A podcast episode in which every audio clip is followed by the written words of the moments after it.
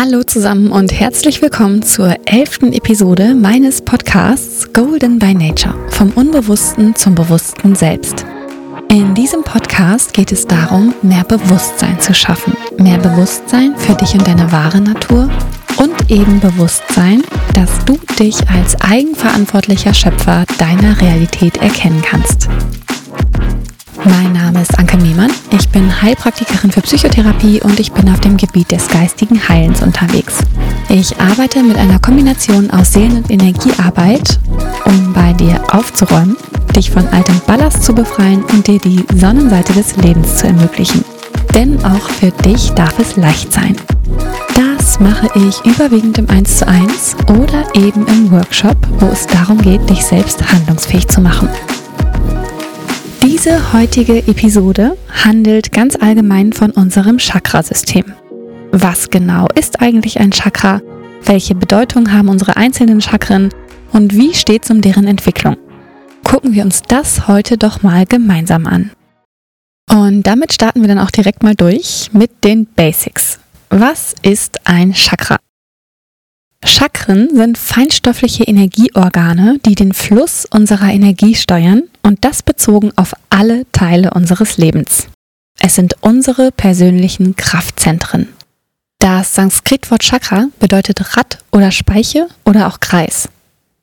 Es handelt sich dabei um regenbogenfarbige Wirbel oder Strudel, die aus der Wirbelsäule kommen und auf der Vorder- und Rückseite unseres Körpers sowie darüber und darunter ausstrahlen.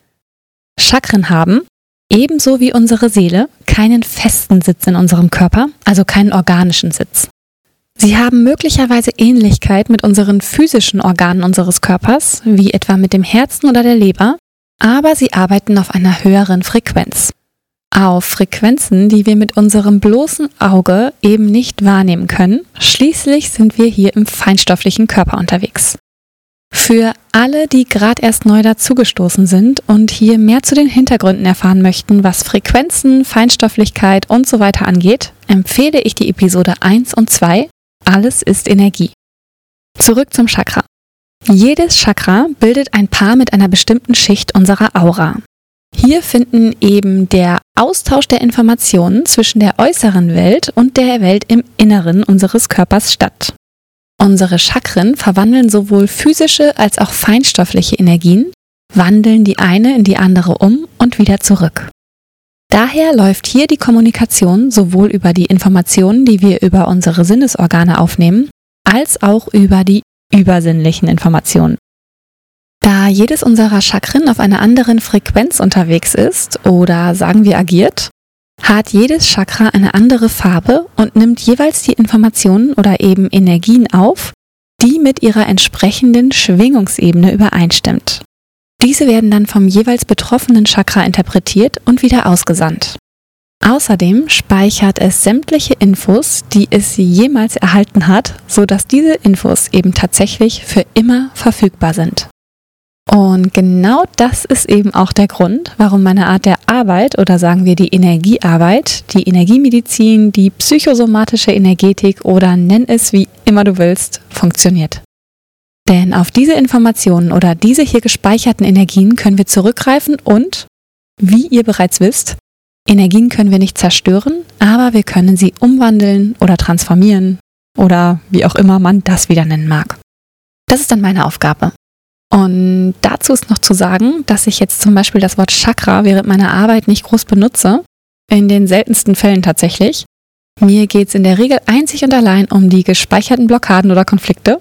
Auch hier gibt es ganz, ganz viele Namen für die gleiche Sache. Und es gibt hunderte, wenn nicht sogar tausende von Energiesystemen auf der ganzen Welt, von denen aber eben viele Chakren und andere Energiekörper enthalten.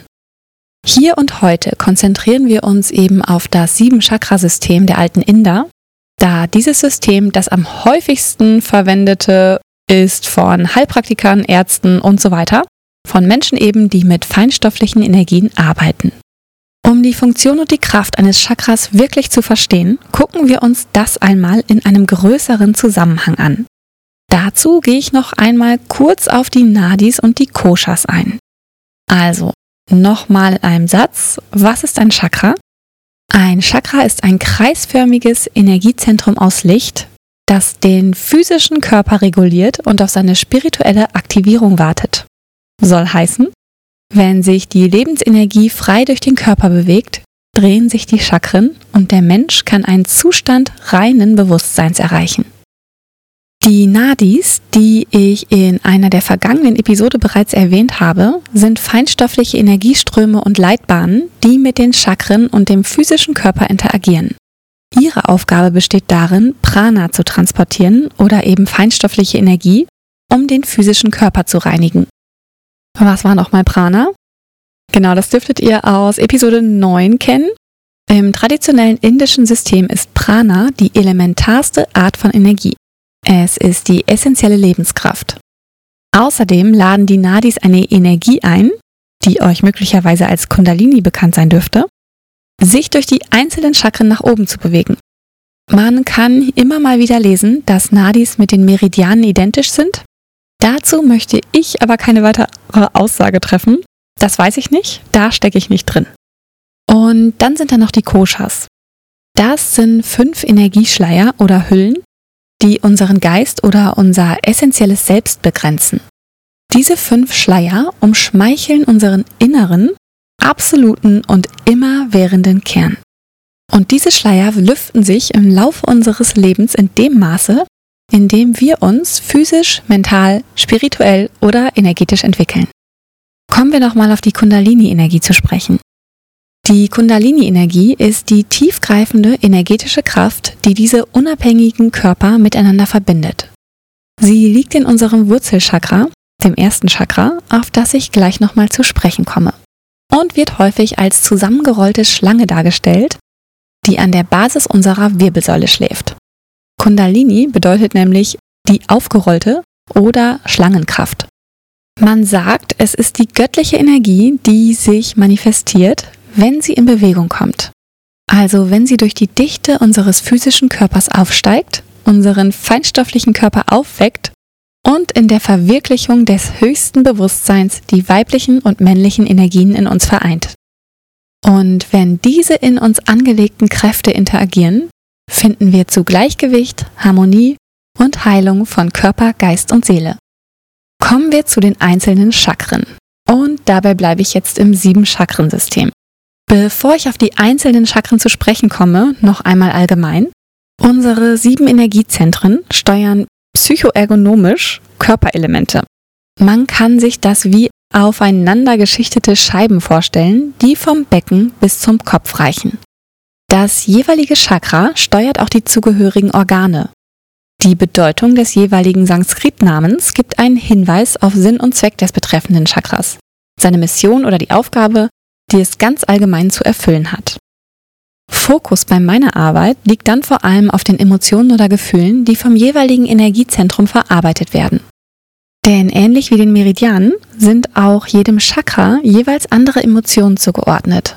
Und wie eben schon gesagt, hat jedes Chakra eine eigene Frequenz, eine ganz eigene Farbe und eben auch einen dazu passenden Klang. Und damit kommen wir zu den einzelnen Chakren. Und wir starten natürlich mit dem ersten Chakra, auch genannt Muladhara. Dabei steht Mul für Basis und Adara für Unterstützung. Dazu möchte ich sagen, dass der Name auch immer die Hauptaufgabe des jeweiligen Chakras widerspiegelt. Die Bedeutung des ersten Chakras liegt also darin, uns als Basis für unser Leben in der Materie zu dienen. Und es ist auch als Wurzelchakra bekannt. Was ist die Mission unseres Wurzelchakras? Ganz klar. Sicherheit und Überleben. Der emotionale Fokus liegt auf unseren ursprünglichen oder frühesten Gefühlen. Das hier zugrunde liegende spirituelle Thema lautet, es zu verdienen zu existieren, physische Sympathie und die Fähigkeit, physische Energie wahrzunehmen. Das Wurzelchakra hat seinen Sitz an der Basis der Wirbelsäule und ist mit unseren äußeren Genitalien, Knochen und Skelettstrukturen sowie unserem Steißbeinwirbel, Nieren, Blasen und Ausscheidungsfunktionen und unserer Haut verbunden. Die Farbe ist rot und der zum ersten Chakra gehörende Klang ist Lam. Die einzelnen Klänge sind euch sicherlich schon aus der ein oder anderen Yoga-Praxis bekannt. Kommen wir zum zweiten Chakra, Svadhisthana. Mit Sva selbst und Adhisthana Wohnsitz. Entschuldigt meine Aussprache, falls sie nicht 100% korrekt sein sollte. Also, das zweite Chakra ist der Wohnsitz des Selbst. Ein weiterer, euch möglicherweise bekannter Name ist Shadala und das bedeutet sechsblättrig. Hier liegt der emotionale Fokus auf all unseren Gefühlen und damit eben auch das spirituelle Thema in der Fähigkeit, Gefühle zum Ausdruck zu bringen, die übersinnliche Fähigkeit, Sympathie zu empfinden und die Gefühle anderer wahrzunehmen. Das zweite Chakra befindet sich im Unterbauch zwischen Nabel und Geschlechtsorgan und ist, was unsere endokrinen Drüsen angeht, mit unseren Eierstöcken verbunden. Und, sorry bei den Herren, natürlich mit den Hoden. Was die organische Verbindung angeht, besteht diese mit einem Teil unseres Nierensystems, unseren Eingeweiden, Aspekten des Fortpflanzungssystems, einschließlich Gebärmutter, Blase und Prostata, unserem Kreuzbeinwirbel und dem Sakralplexus und nicht zu vergessen mit den Neurotransmittern, die für unsere emotionalen Antworten auf Stimuli entscheidend sind. Die Farbe dieses Chakras ist orange und der dazugehörige Klang ist Wam. Und so nehmen wir auch die weiteren Chakren auseinander. Es folgt das dritte, Manipura. Das bedeutet übersetzt Stadt der Edelsteine mit Mani gleich Juwel oder Edelstein und Pura gleich Stadt oder Wohnsitz. Ein weiterer Name ist Nabi und das bedeutet Nabel, womit die Lage dieses Chakras direkt deutlich wird. Das dritte Chakra hat seinen Sitz zwischen Nabel und dem unteren Ende des Brustbeins. Die Aufgabe oder Mission ist Mentalität, Macht und Erfolg. Und worauf fokussieren wir uns hier emotional? Auf Ängste, Zweifel und all die Gefühle, die unser Selbstbewusstsein untergraben. Aus der spirituellen Sicht liegt hier das Thema Ermächtigung und die übersinnliche Fähigkeit des Hellfühlens mentaler Informationen. Verbunden ist das dritte Chakra mit unserem Bauchspeicheldrüsensystem, unseren Verdauungsorganen in der Magengegend, inklusive Leber, Milz, Gallenblase, Magen, Bauchspeicheldrüse und Solarplexus, wie schon mal erläutert, unser zentrales Nervengeflecht. Die Farbe ist gelb und der Klang ist Ram. Unser viertes Chakra, Anahata oder auch Pankaya, hat seinen Sitz in der Mitte des Brustkorbs, im Herz und um das Herz herum.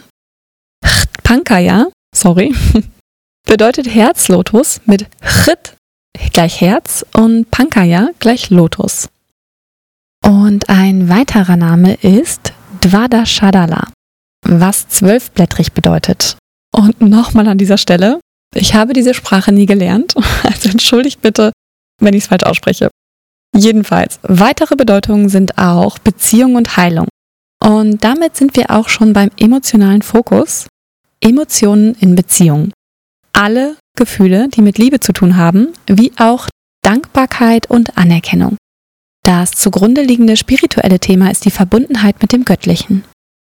Die mit dem Herzchakra verbundenen Organe sind offensichtlich das Herz, außerdem die Lungen, unser Kreislauf und Atmungssystem, unsere Brust, Lenden- und Brustwirbel, das Herzgeflecht und auch die Thymusdrüse. Die Farbe ist grün und der Klang ist Yam. Vishuddha ist der Name unseres fünften Chakras und bedeutet das Reine, auch genannt Kantpadma, Halslotus oder auch Shodashtala, sechsblättrig. Die Mission ist Kommunikation und Führung und damit liegt der emotionale Fokus im Ausdruck aller Emotionen. Ein spirituelles Thema haben wir hier natürlich auch, das lautet Weitergeben oder Teilen der göttlichen Führung und die übersinnliche Fähigkeit des Hellhörens. Der Sitz dieses Chakras ist am Hals, daher auch Halschakra. Die hier verbundenen Organe sind Schilddrüse, Nebenschilddrüse, Kehlkopf, Mund und unser auditorisches System, sprich Stimmbänder, Mund, Hals, Ohren und dann noch unsere Lymphe, unser lymphatisches System und unsere Halswirbel. Dieses Chakra hat die Farbe Blau den Klang Ham.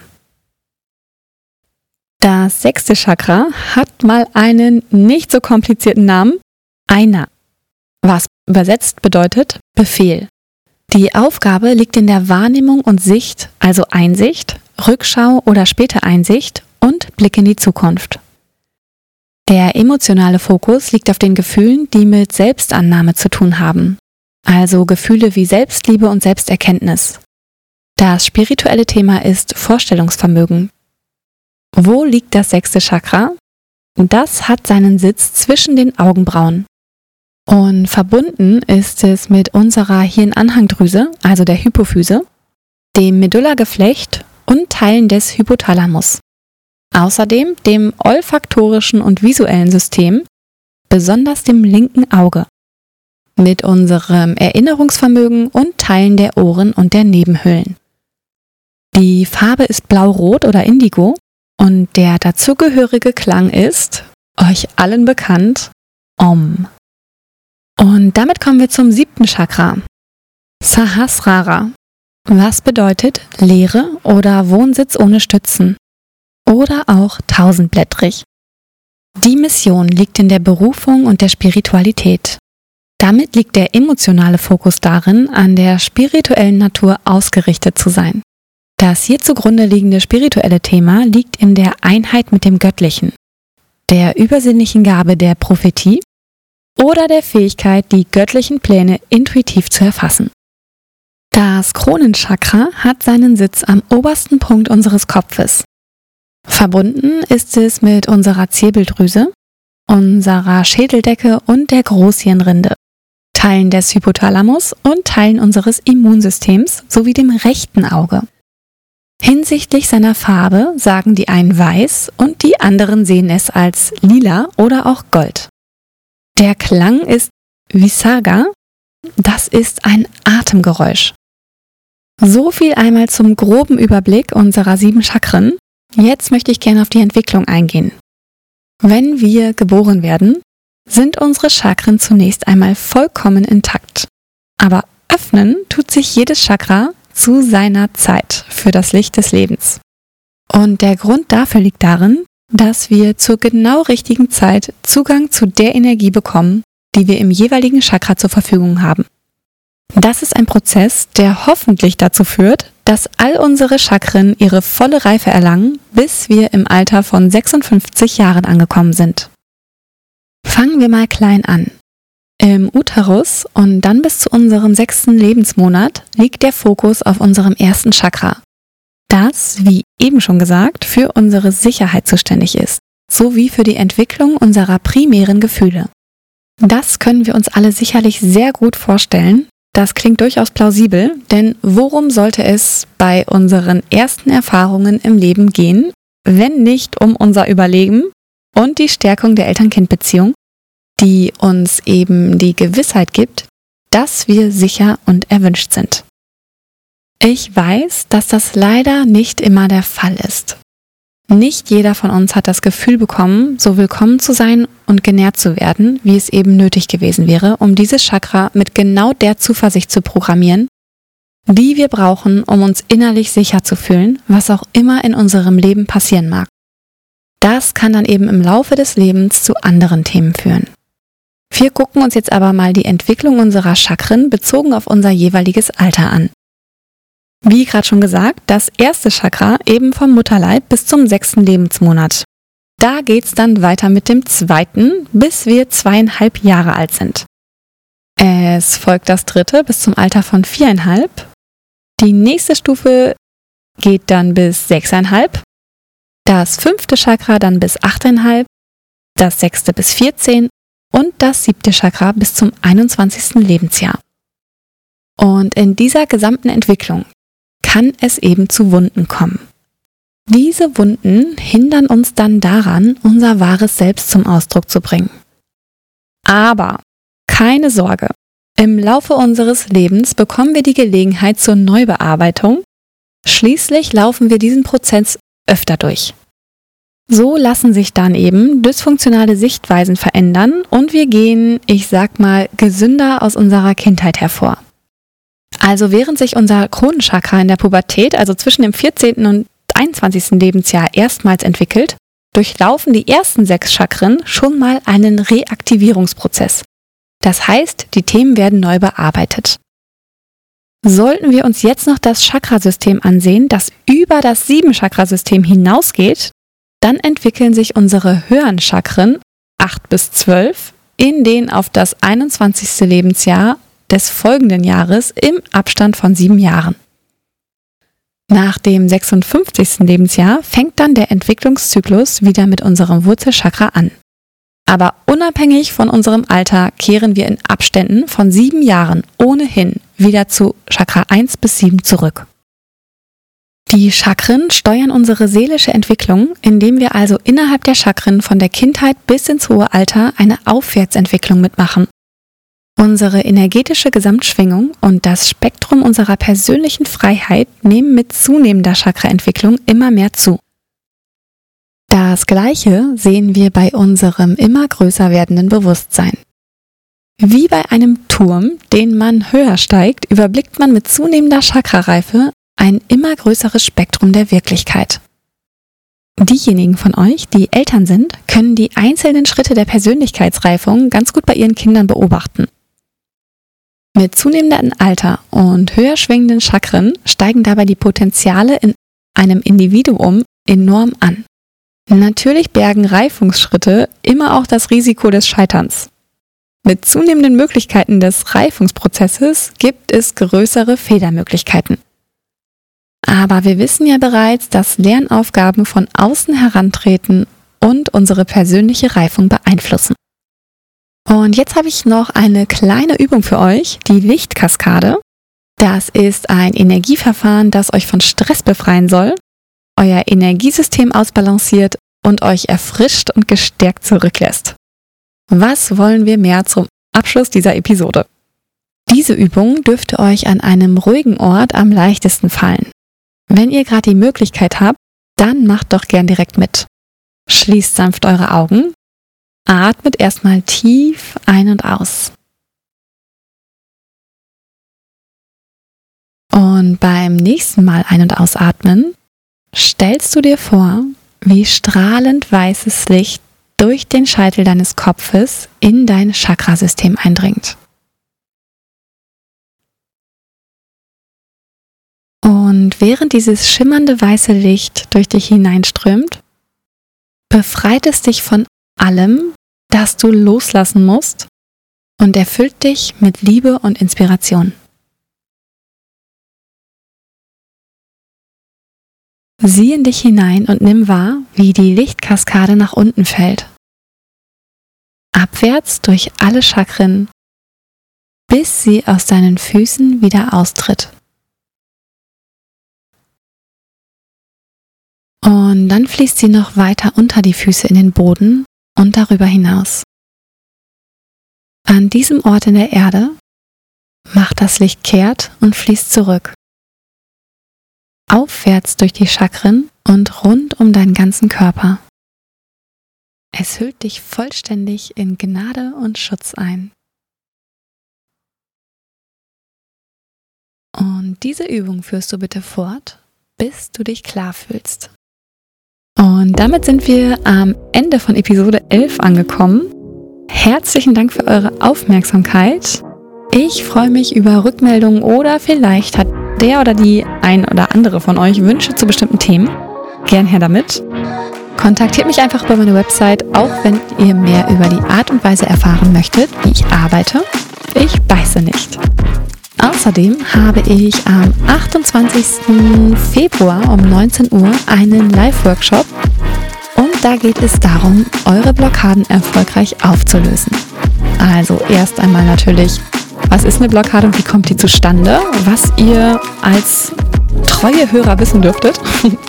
Also seien es Ängste, Glaubenssätze, Emotionen, sonst was und ähm, wie die entstehen, wie ihr bei euch selbst erkennen könnt, dass ihr blockiert seid. Und dann lösen wir das Ganze gemeinsam auf. Die Teilnehmerzahl ist begrenzt, dass auch auf jeden Fall auf jeden eingegangen werden kann, wenn irgendwas sein sollte. Und ich schreibe mal den Link für die Anmeldung oben in den Text. Und dann freue ich mich, wenn ich den einen oder euch von anderen von euch zu sehen bekomme. Ja, und damit verabschiede ich mich heute von euch und sage bis zum nächsten Mal. Episode 12 wird nochmal das Wurzelchakra aufgreifen und dazu gibt es noch eine Meditation. Bis bald!